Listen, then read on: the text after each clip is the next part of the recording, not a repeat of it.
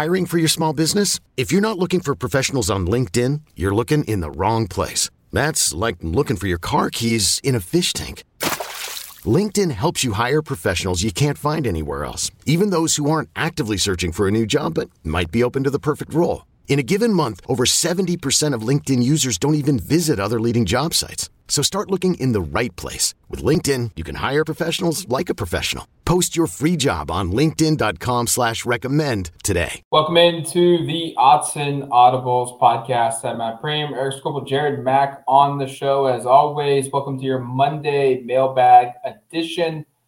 We're out of that bye week into a short week uh, with the Oregon Ducks getting ready to face off against the California Golden Bears this Friday evening from Autzen, 7:30 kick on ESPN, and uh, we've got some wide-ranging questions. I think some big picture, 10,000 feet from from above look at Oregon, and then we've got some stuff that deals right away this week and how Oregon moves forward. So uh, let's dive right into these, Eric, and uh, let's let's bang this one out. Yeah. All right. We're going to start with injuries because that's probably the place to start. Yeah. Um, a question from at just tax the rich, which I'm not going to promote or support his Twitter handle, um, but that's what it is. So I read it on air. Um, do we think the rash of injuries is substantial enough to start talking about whether or not it is a strength and conditioning issue? Hashtag Autzen Audibles. Before we even address this, Matt, I want to throw it to you and let you kind of update the listeners on some of the health things because we have not recorded a podcast since Mario has spoken. I think twice actually. Um, both Jared and I run a quick vacation, so Matt was running the show. Kudos to him for handling it and and getting everything out and, and making the site run as smoothly as it did. Matt, we've got updates on a couple of players that were dinged up against Stanford um, a couple season-ending injuries. Can you just kind of fill in the audience, and then we'll get to this question? Yeah, CJ Verdell out for the year um, with a lower leg injury. We don't have the exact, I guess, description, if you will, um, of what that injury is. It doesn't really matter. He's out for the year. Um, Bennett Williams suffered a season-ending freak injury in a Friday practice leading up to Stanford. So he is also now out for the season. So you you have now lost potentially um, some kind of maybe All American and Ben Williams. Um, the way he was playing, uh, the interceptions he was creating, the success Oregon was having. I'm not going to say he's the first team, but certainly maybe you know a guy that could garner one or two selections there. Certainly an All Conference player, and then C.J. Verdell, uh, who was in the top four in the conference in rushing yards per game uh, still is, uh, he is also gone with an injury. So you do have to wonder where Oregon goes next. They did get some decent news. Um, Bradyn Swinson, an edge rusher, he is uh, good to go. Cristobal says he should be completely ready for Cal. Um, he did also acknowledge that Adrian Jackson, Damon David, uh, Dawson Jaramillo, uh, and also Kingsley Suamataia are full go next week against Cal. Um, Dawson was limited against Stanford. Damon's been limited the last couple of weeks, hasn't played prior to that. Adrian Jackson, also Mase Funa. Um, Tim DeRuyter brought up him as well, uh, just being closer to 100% than they were going into Stanford. Both Adrian Jackson and Funa were guys that were playing in that Stanford game, but were um, a little dinged up. And then Cristobal also gave us some news that Jonathan Dennis not, no surprise. He's out for the year. Um, Dru Mathis is also out for the season. Um, he hadn't confirmed either of those up until this point. Um, he did say that Jackson LeDuc and Sean Dollars are going to be out for a while, but did not rule them out uh, for the season. Um, and that also can be said for Jalen Smith, uh, Logan Sagapolu, and Jayden Everett it's ridiculous how many names you just had to run through, Matt, on an injury report, and we didn't even touch on a couple that we know are done for the year. I mean, Patrick Herbert, we didn't mm-hmm. talk about. Um, yeah, Cam McCormick is also oh. out for the year. Uh, you know, kudos for James Crepea, the Oregonians um, beat reporter. He came with a list, and it was like 22 guys long um, that he tried to get discussions with, and like you said, that wasn't even the entire injury list. So uh, the Ducks are certainly banged up. They are certainly dealing with a lot of injuries. and it's certainly going to be interesting to see how they return. To the question now, I, I just have a hard time suggesting it's purely a strength and conditioning issue. Um, these are a lot of these are freak injuries too. So it's I mean, I mean, what, what, so is the question like, are these guys too muscular or something like that, and they're they're straining muscles because they're just too jacked? Um, is it, is it that they're overworking them? Is that the concern? Um, I, you know, I'm not an expert on you know how to physically train a football program so it probably i'm probably not the right person to ask in terms of like are we concerned about it being that i will say for whatever reason this does feel like an exceptional number of players out and out with serious injuries and it seems every single game which i think has been the most frustrating part is where a guy or two is lost either before the game in the case of a bennett williams during the game in the case of cj verdell like that's been a trend weekly um, it's been like a slow kind of gradual build of every week you're just down a couple of key players that you lose for significant time. So that's very frustrating, obviously. Um, no one's happy about it. You can see it on Mario Cristobal's face even after the Stanford game of like, I don't know what to tell you. This is getting kind of wacky. Um, like, does the I mean, like, like, how do you even explain what a strength and conditioning shortcoming would be here for an injury perspective? And like, do we think that really carries any water? Because I, I just I just kind of failed to see a correlation personally, but I might be in the minority in that. I, I feel like um, a lot of the injuries that we see or that we hear about that are like preventable injuries, those are like soft tissue type stuff. Um, and none of these really are. Like you could maybe argue that the workload, um, the rigors of the fourth quarter program, or how Oregon maybe is is having a full go practice on Fridays or physical practice on Fridays. Um, you could argue that that maybe over time creates a wear and tear on the body that leads to these injuries, but I don't I don't buy it. Um, I, I just think it's an instance where there's just a freak amount of injuries. Like, how do you prepare from a training, a physical training standpoint for Bennett Williams, you know, injuring himself in uh, onside non-contact drill. Like that just feels weird. Um, like you, you can't prepare for that. It, how do you prepare for KT getting rolled back over um, by a teammate who got pancaked uh, in the Fresno State game? Like there's nothing that you can do from a strength and conditioning standpoint to see that. And and these amounts of injuries they've happened before at Oregon. It, this this isn't normal, but it's also not like super rare. It happened in 2007 when like the entire team felt like they got injured at some point. It happened in 2014 when Oregon suffered guy after guy with injuries. Yep. And they got to the, you know, they that 14 team got to the championship game and unfortunately for them, especially at receiver, so many of their top guys were out. You know, like De- Devin Allen was out. Uh, Bralon Addison was out in that game. Um, Carrington tested negative or tested positive for marijuana, so he was out in that game. Um, Pharaoh Brown was out in that game because of an injury. Like, do they win that 14 game against Ohio State with those guys? I don't know, but they probably had a better chance. And so uh, these injuries happen. Every team gets little with them. It's just a, a, a poor instance where it all lined up for a perfect storm. Yeah, I think it's completely unfair to blame anything that the strength and conditioning staff is doing. We're in like the third or fourth year with coach with strength coach Aaron Feld, and you know, other than this year, I, I mean, again, injuries happen every single year, but this has been a freak year in terms of injuries. Uh, I also think that this has been a more talked about year because of who's been injured, just because of like the name brand value of who's had, you know, Kayvon Thibodeaux was out a couple weeks. Just uh, Justin Flowe broke his foot. He's out for potentially the entire year. CJ Verdell is out for the year. Now Bennett Williams. Um, but I think that's part of the issue is the the reaction by people when a star player gets hurt or multiple starters get hurt rather than you know the second string tight end or the third string cornerback suffers an Achilles tears out for the year. You know these are guys that people want to see, they pay to see, they have heard lots about over the offseason, and then they're and then it's all also like all these have happened within the first five weeks.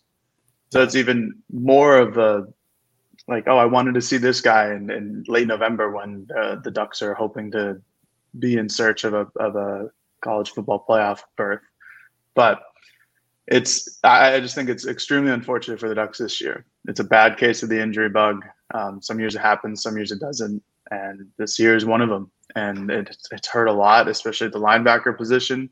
When you have at one point you had three of your top four guys go down with some sort of injury.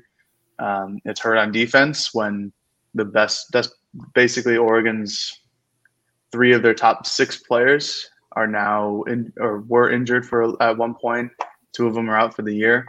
Um, so it's it definitely hurts on their defensive perspective, and it hurts overall for their team. I think I'm, I'm just going to say until there's an instance where somebody attached to the program communicates some concern about Aaron Feld and the strength and conditioning program, I don't think it's fair for us to do so. I know other than suggesting this, and we see it on the message board, I, I don't see it. It's not like I've seen one of the players go down and be like, gosh, they really ran my body ragged. And we haven't heard Cristobal suggest this is like has anything to do with anything. So um, I kind of like if, if, if that does come out, we can readdress it and be like, okay, maybe they really do need to change some things because players are, or maybe even the coach acknowledges it.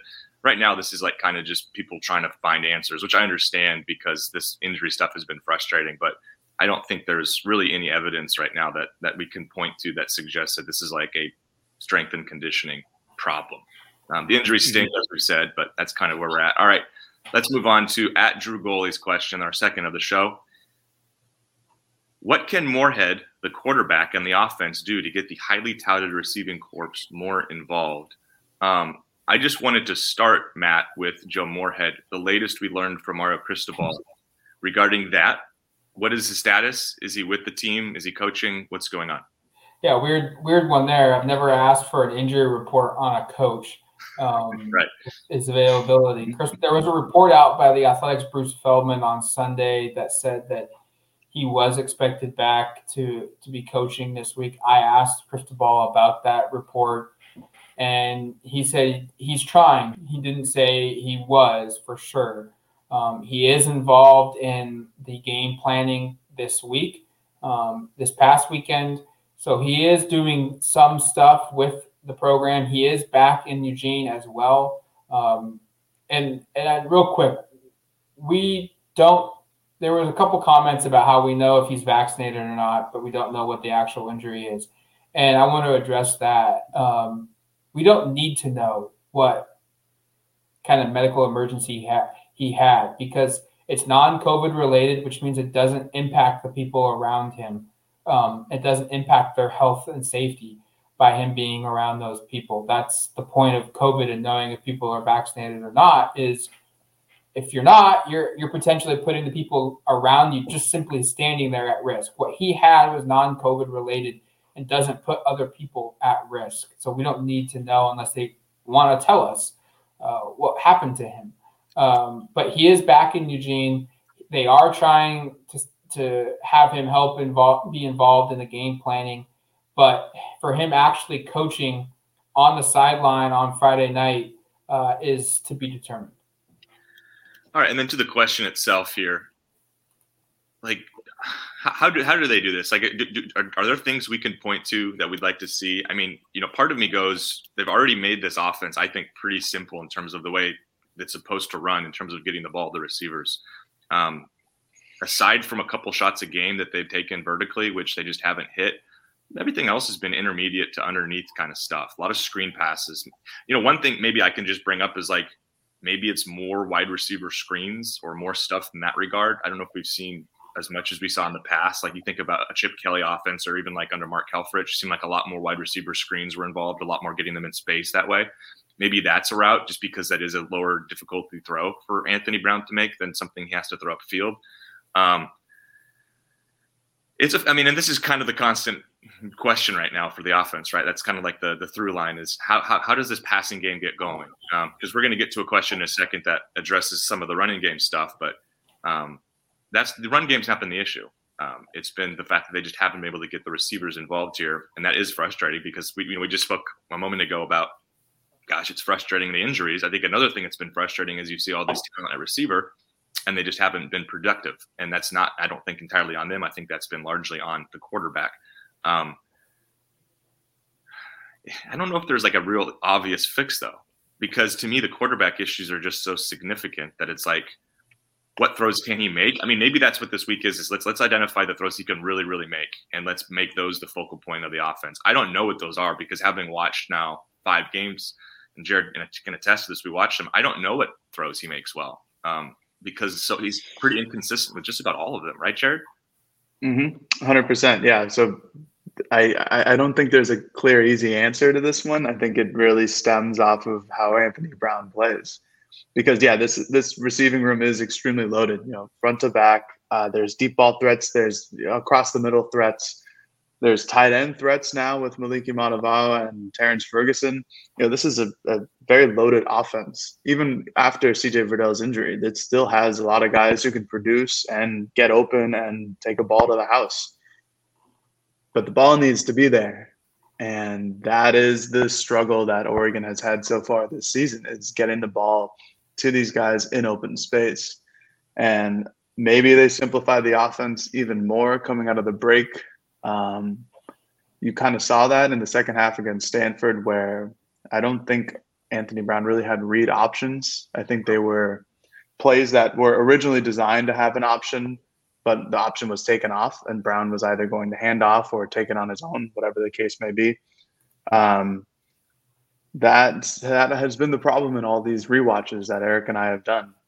Um, you have plays that can work, should work, and just need to be executed well in order for them to work by Anthony Brown, and he does not execute them well enough. And whether that be a deep ball, whether that be uh, just making the right read on a receiver heading more down the field and they're or even just taking the underneath route where they have space to get up in open field that's the issue. I don't think there's any magical like snap your fingers and this offense will start to score 42 points a night. It is um, going to be a work in progress frankly i'm not confident that anthony brown can throw the ball downfield um, they don't attempt a ton of plays, and I know that you know they're going to come out and they're going to say, "Well, well, we had this and they didn't throw it, but we called it," or they're going to say, "Well, we did have a an attempt, but there was a pass interference, so we're going to count that as a catch." And you know, I, I know those happen in games, um, but the reality is, is, I think they attempted one pass where Anthony Brown threw the ball 20 yards or more in the air against Stanford. Like the reality is, they just don't do it all that often. And I think it's because they can't consistently throw the ball down the field. So, what do you do um, if they're not going to change quarterbacks? And look, I kind of, this will probably be an unpopular opinion, but if Joe Moorhead is unavailable to coach on, against Cal, I don't think you should make the quarterback change because your freshman quarterback is going to be seeing a lot of things for the first time. There will be struggles, and you're not going to have his position coach in his ear when he comes off the sideline to make a ch- you know to, to give updates and to to coach him up and provide him some stability. You're not going to have that, and that's pretty important. Um, and we also don't know if these guys are better. Like it sounds like from hearing what what Cristobal said on Thursday was when I asked him, why is Anthony Brown the starter opposed to the other guys? Like, what is he doing that's separating himself? And it was the understanding of the offense, what to do, where to go, what you know, what happens when this situation brings up, what do you do and where do you look? And it doesn't sound like the other guys are close to where Anthony Brown is at. So if it, it feels, and this is me just providing my opinion of what Cristobal said, but it feels like if they wanted to make a change, they couldn't because the guys behind them aren't good enough yet. And we could go down that path another time. But I don't think you change the quarterback. And so I, I think it's screens, it's rollouts. I, have been on here. I don't have any data to, to, to back it up, but I, I just, my personal opinion, I think he's better at throwing the football when you give him the run pass option. When you roll him out to one side of the field, you cut half the reads that he has to make because clearly he struggles making reads. And you, cut half the field that he needs to read. And you give him, okay, one, two, three, they're not there. You you tuck it and run. Uh, they did that. You know, different coaching staff, different scheme, but Jeremiah Masoli was successful with that type of uh, passing attack. Roll him out. Anthony Brown is a good runner, and you you roll them out. You, you, you keep him moving. You cut the field in half, and if nothing's open, then you can tuck it and run. That, I think that's your your success. Um, but honestly, it, it's going to be tough to, to to throw the football down the field consistently right now. I don't even know if I want to run an RPO. I just want to run an RP where it's either a run or a pass, and it's yeah. it's one of the two, and he doesn't have a choice. I, I, think you take the reads away is something I would say. Um, just a thought in terms of the backup spot situation. Um, let's say that I, I, think Matt's on. The, I think Matt makes a really good point about it's probably problematic to have Ty Thompson or one of the other two freshmen who are 18 or 19 year olds make their first start without their quarterback coach. I also think if that's the case, does it make sense for Mario Cristobal to suggest that those guys are better than the guy they're going to start in terms of giving confidence to Anthony Brown? I'm not saying he's like, I guess I am saying that like maybe he's kind of covering a little bit for Anthony in terms of like giving him the support because he is going to be the starter because they're not going to make a change. And it would feel sort of strange to then suggest, hey, we're not going to make the change, but the backups are actually better.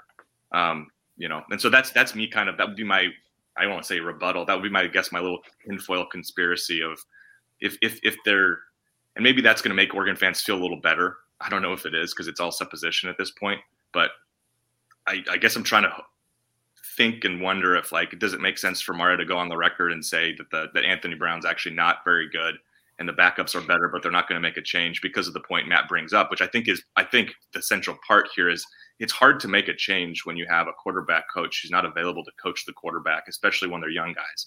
Like if this was a Tyler Shough versus Anthony Brown, where they both have some a year of experience or more. I get making the move maybe to the a player who has some experience without his quarterback coach, but like Matt says, I think it's tough.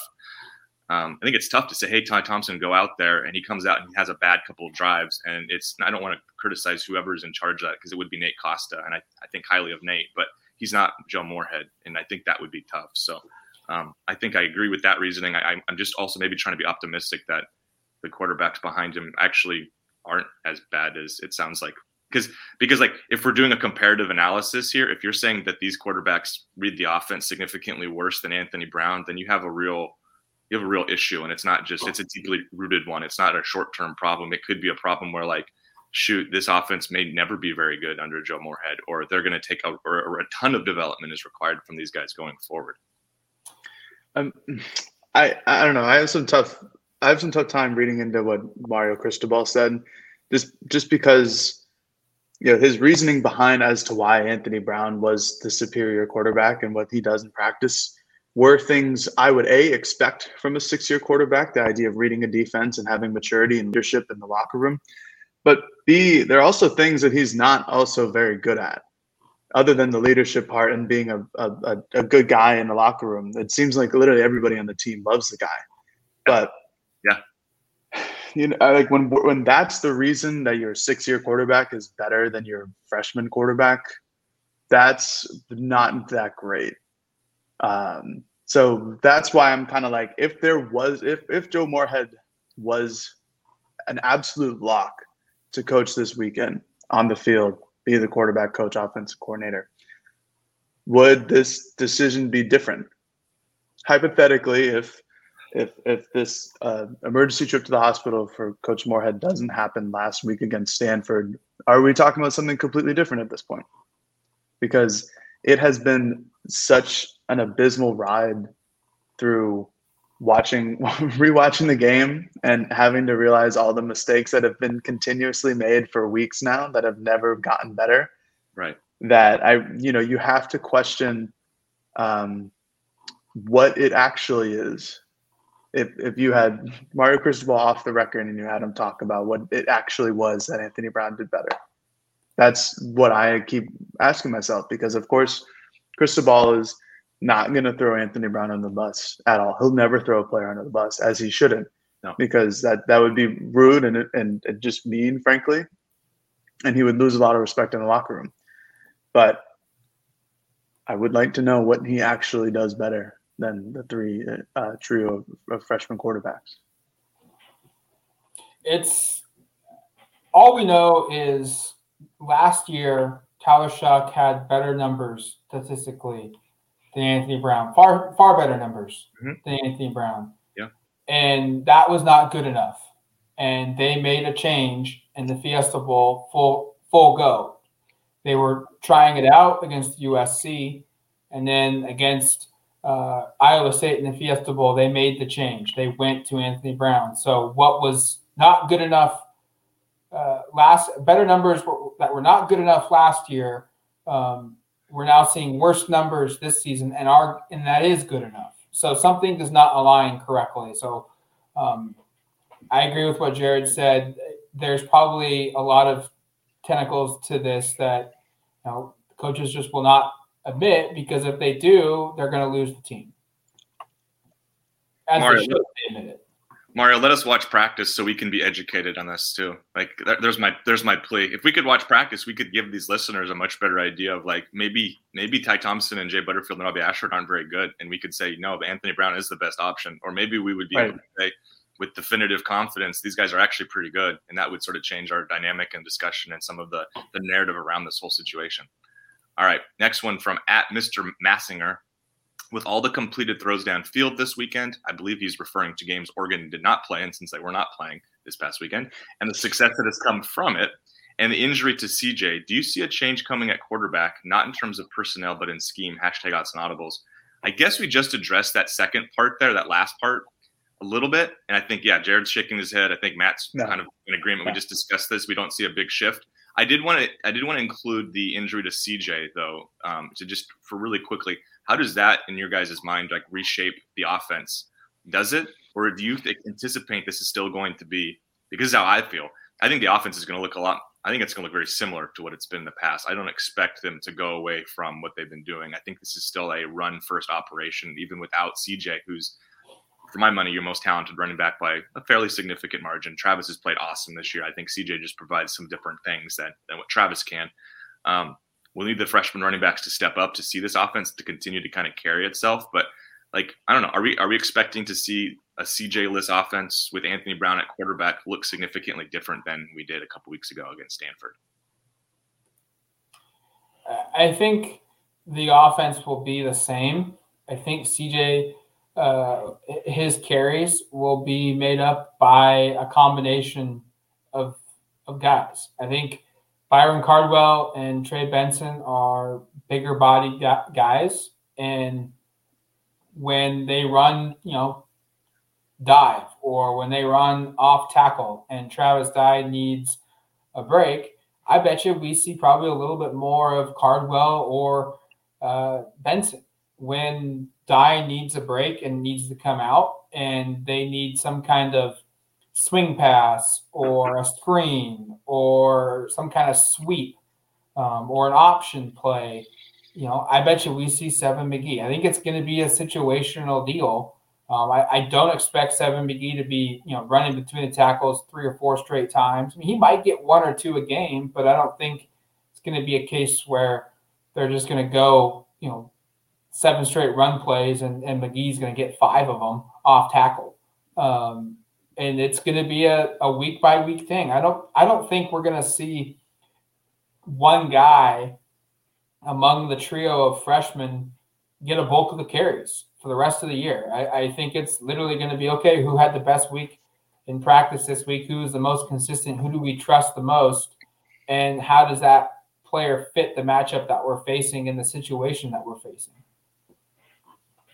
Anything to add to that, Jared? Yeah, I think I think the offense will look pretty much the same. I do think it'll be more of a situational idea when it comes to how they run Travis Dye. Uh, he can run through the tackles. He's shown it before. Uh, it's just not his strong suit compared to CJ Verdell. He's uh, much more shiftier and probably a, a, more explosive player in like in a three yard range than CJ. So getting him outside the tackles would probably help. Uh, this might be where your screenplay comes into fruition, Eric. Um, we'll see about that. I do think that between Cardwell and uh, Trey Benson, I think those guys are going to get the bulk of the carries. Uh, McGee is, I think, uh, almost synonymous in terms of his play style as Travis Dye. More so, like that explosive edge uh, edge player that you need to get into space and give him the chance to get a 10 to 15 yard run. Um, it was very to me. It was interesting that Oregon went to Cardwell against Stanford in the fourth quarter. Yeah. Um, I have always thought that Trey Benson is was the third string guy behind Verdell and Dye. Um, we'll see. We know that he started the year hurt in fall camp, injured. Um, that he should be more than 100% now, or maybe he's been dinged up, so we don't know this. But uh, I think if we're up to me, I think uh, I think Benson should get the bulk of the carries going forward. I think he's not that he's more experienced, but a little more experienced having a year under him. Um, I think he's the bigger back. I think he has a little bit more talent than Cardwell does at this point. Um, but I think it could be just a running back by committee, like Matt said during the week. You know, if Benson has a great week this week, he might be the guy. But if he falls off and doesn't have as good as a week as Cardwell or even McGee, I guess, um, then it might not be the same next week.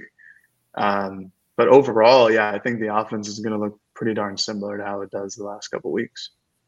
put my vote in for also the committee approach. I think my caveat would be is if someone really takes ownership and if it's Trey or Byron or Seven and they're mm-hmm. playing at such a high level that you just don't feel like they can leave the field, then maybe that shifts things. But I think you start out the way it is currently. All right. Final one here from at Duck for Quacks. If Oregon doesn't make the playoffs, and I want to be clear, they can still make the playoffs, listeners. That's not out of the question. They run the table. They will be in the college football playoff. There's never been a Power Five team left out with one loss that was won its conference championship. But Ducks for Quacks asks if Oregon doesn't make the playoffs, what four teams are you rooting for to make it?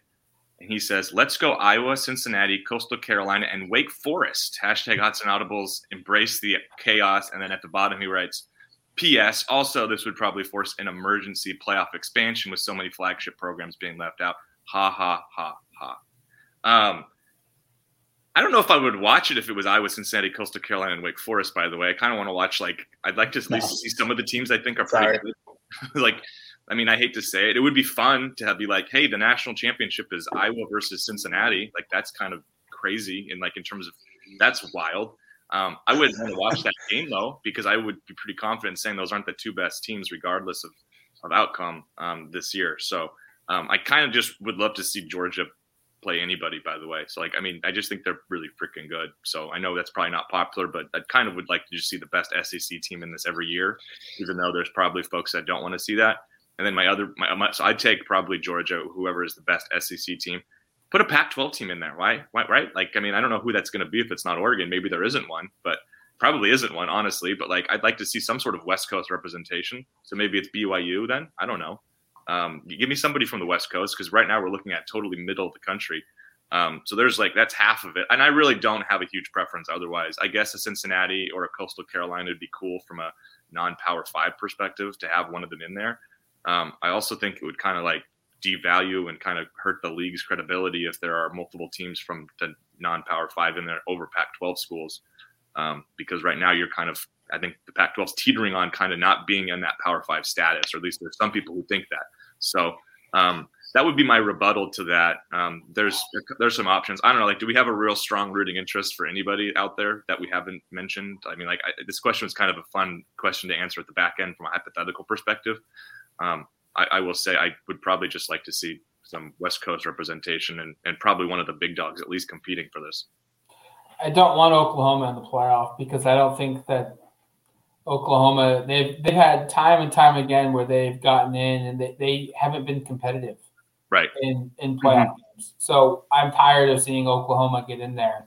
Um, I, I I do kind of want to see a playoff without Alabama in it. Um, Alabama or Clemson for that matter. Or if we really want to go crazy, I'd like to see a I'd like to see a playoff without Alabama, Clemson, and Ohio State.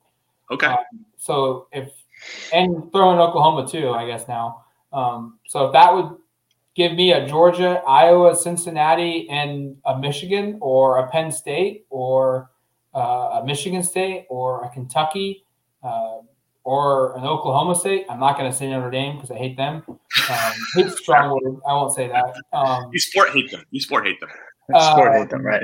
that that would be fine by me. Um, from a pure chaos standpoint, I'd love to see a two loss team get in there somehow. Yeah.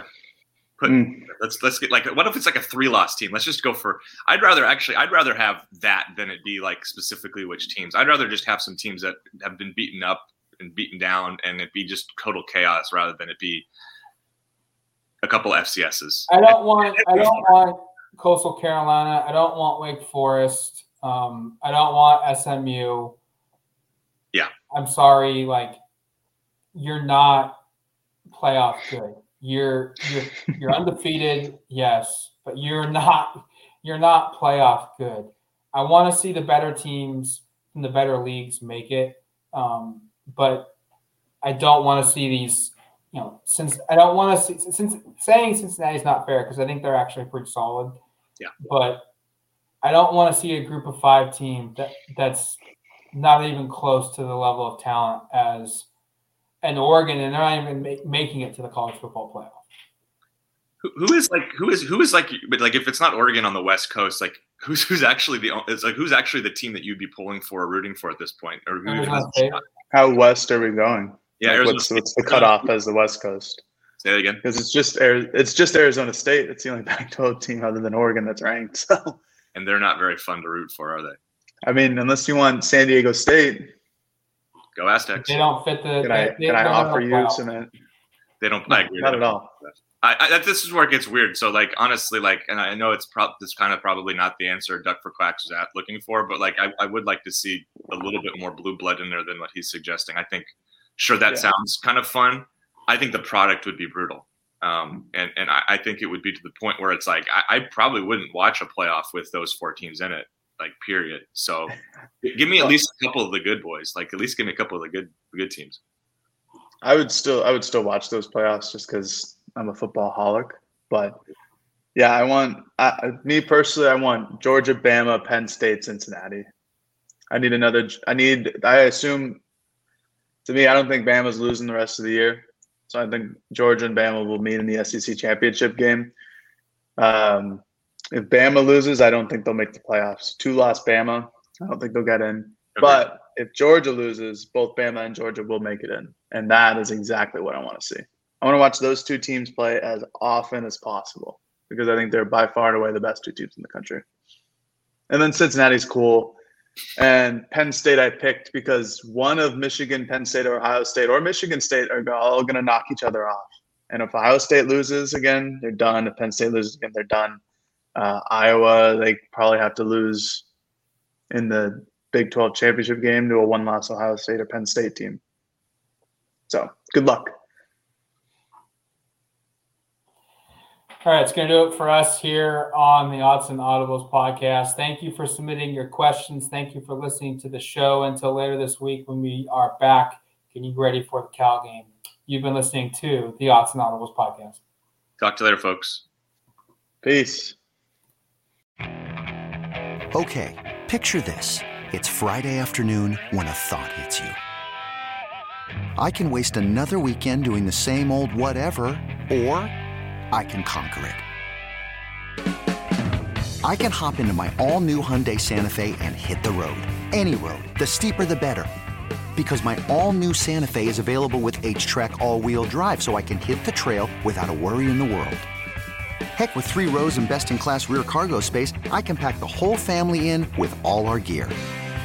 We've got available dual wireless charging for our phones so we'll never lose touch with civilization, and we won't lose touch with the primordial power of Mother Earth. So which is it?